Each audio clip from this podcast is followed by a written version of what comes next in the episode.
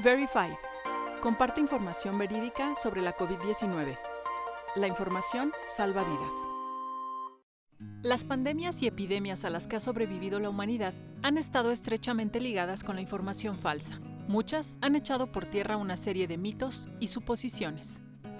A continuación te presentamos cuatro mitos que han quedado superados por la realidad. Mito 1. Las enfermedades no llegan a los países ricos. A principios de este siglo, la mayoría de los expertos creían que los exóticos agentes patógenos que provocaban tanto dolor en África y en las zonas densamente pobladas de Asia Sudoriental nunca llegarían a ser un problema en los países ricos, con sus altos niveles de vida y sus sistemas de salud solventes. Entonces apareció el síndrome respiratorio agudo severo, SARS, en 2003, una enfermedad que se cobró el mayor número de víctimas en las zonas urbanas ricas. Mito 2. Podemos controlar a los virus. La pandemia de gripe por H1N1 de 2009, la primera del siglo XXI, puso de manifiesto la rapidez con la que un nuevo virus se puede propagar a cualquier rincón del planeta. En 16 meses, el virus pandémico llegó a todas las regiones y afectó a casi todos los países del mundo. La cifra oficial de las víctimas del virus registrada alrededor del mundo fue de 18.500 muertes. Mito 3. Los agentes patógenos vienen de África. El síndrome respiratorio de Oriente Medio, MERS, echó por tierra otra suposición ampliamente aceptada.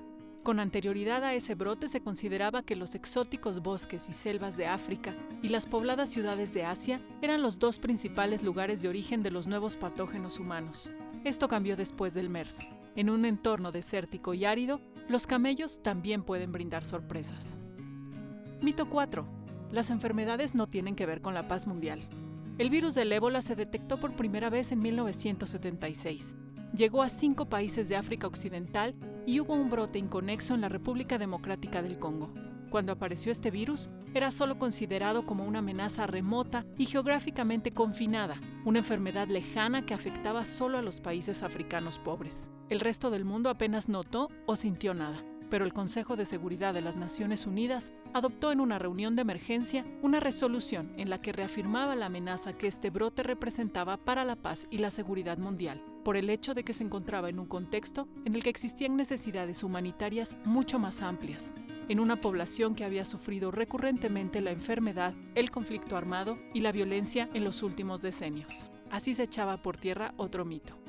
Con la pandemia de COVID-19 hemos tenido que aprender y recordar las viejas lecciones. La primera, la forma en la que la humanidad habita el planeta hace inevitable la aparición de más enfermedades nuevas. La segunda, un virus se puede propagar con rapidez a cualquier rincón del planeta. Y la tercera es que no podemos minimizar ninguna situación y estos brotes pueden poner en riesgo la paz y la seguridad mundial.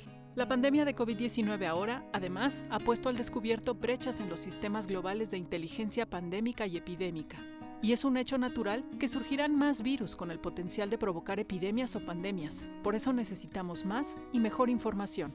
Los virus se mueven rápido, pero los datos pueden moverse aún más rápido. Con la información adecuada, los países y las comunidades pueden ir un paso por delante de un riesgo emergente y salvar vidas. Esto es lo que pretende hacer el Centro de Inteligencia sobre Pandemias y Epidemias de la OMS anunciado recientemente. Con sede en Berlín, el Centro de Inteligencia sobre Pandemias y Epidemias es parte de un programa de emergencias sanitarias de la OMS y será una nueva colaboración de países y socios en todo el mundo, impulsando innovaciones para aumentar la disponibilidad y el enlace de datos diversos para desarrollar herramientas y modelos predictivos para el análisis de riesgo y monitorear las medidas de control de enfermedades, la aceptación comunitaria y la infodemia. Fundamentalmente, el Centro de la OMS apoyará el trabajo de los expertos en salud pública y los formuladores de políticas en todos los países con conocimientos para que puedan tomar decisiones rápidas para prevenir y responder a futuras emergencias de salud pública. La actual pandemia de COVID-19 nos enseñó que solo podemos combatir pandemias y epidemias si estamos juntos. Puedes consultar más información en nuestro sitio dedicado al coronavirus en www.coronavirus.onu.org.mx y en las redes sociales encuéntranos como ONU México.